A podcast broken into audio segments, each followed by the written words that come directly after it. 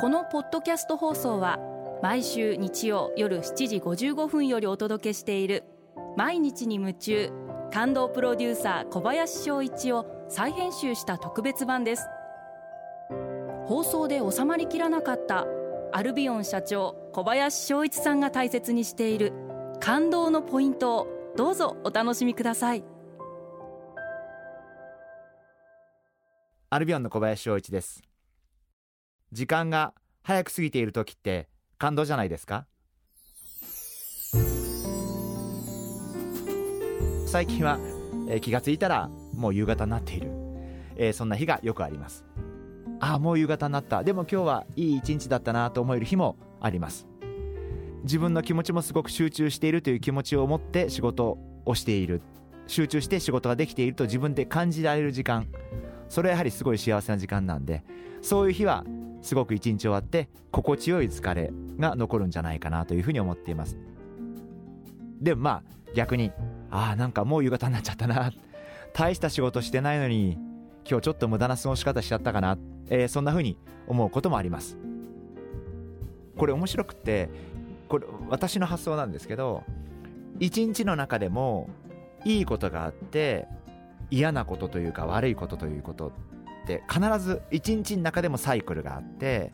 2日という中でもサイクルがあって1週間の中でもサイクルがあって1ヶ月の中でもサイクルがあると思うんですね。だからあの私自身はまあ何かあ集中できなかったなと思えばまあ今度集中しよう。だからそれがもしかしたら1日じゃなくても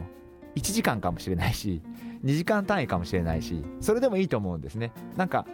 あのいいことと嫌なことって必ず両方訪れるんでまあ嫌なことがあったらあるいは集中できなかったらよし今度は集中できるぞ。今度はいいこと来るぞ。そう思いながら生きるようにしているんで あのなるべくあんまり引きずらないようにしたいと思います。私はだいたい1ヶ月の中で3分の2は出張に出ています。で内勤をするときにはだいたい時間の大きな使い方っていうのは決まっていて打ち合わせはなるべく午前中に詰めるようにしています。あるいは考える時間考えることが必要な時間があれば、えーなるべく午前中にそういった時間を取るようにしています。私の場合には朝の方が頭が冴えているんでアイディアを求められたり発想を求められたり深く考えなければいけないことそれはなるべく午前中にやるようにしています。そして何か手続き的なことあるいはルーチン的な仕事ルーチン的な会議打ち合わせそういったものは午後に移すようにしています。でなるべく午後に午後のどこか30分か1時間ぐらい少し休憩の時間を取るようにしています。ここ10年以上、えーそういった一日の過ごし方をしています。